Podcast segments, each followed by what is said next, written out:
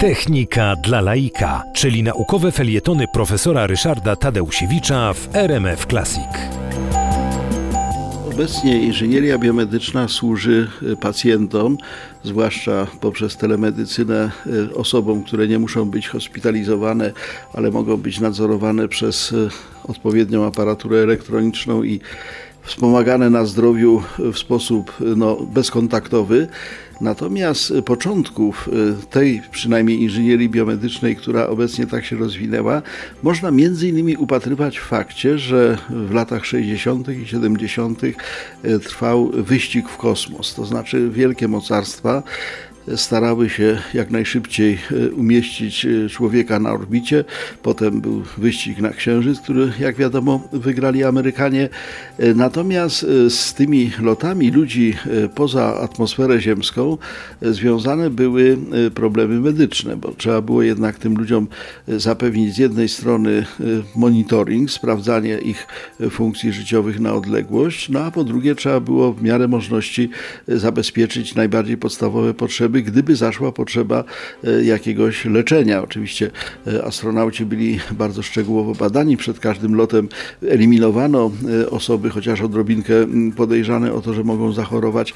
Niemniej no, przypadki chodzą po ludziach. Wobec tego trzeba powiedzieć, że już od pierwszego historycznego lotu psa Łajki na Sputniku numer 2 telemedycyna, to znaczy zdalne monitorowanie e, funkcji życiowych ludzi w nietypowych w tych kosmicznych warunkach e, było rozwijane i uzyskiwano bardzo ciekawe efekty.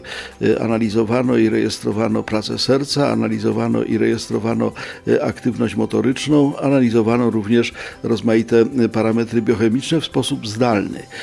Tego rodzaju działania miały wtedy charakter oczywiście unikatowy. Były to rozwiązania pionierskie, jako takie były bardzo drogie, no ale potem jak już, że tak powiem, emocje związane związane z wyścigiem kosmicznym e, opadły.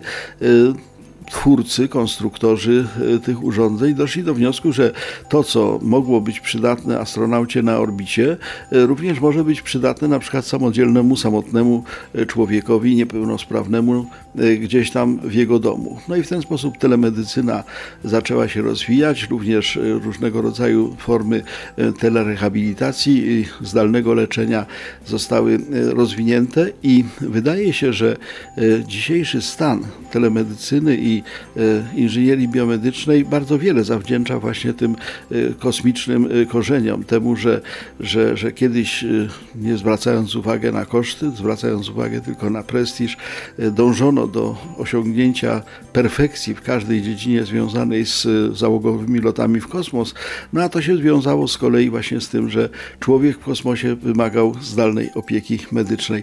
Dzisiaj człowiek nie w kosmosie, ale w swoim domu z tego może korzystać. Música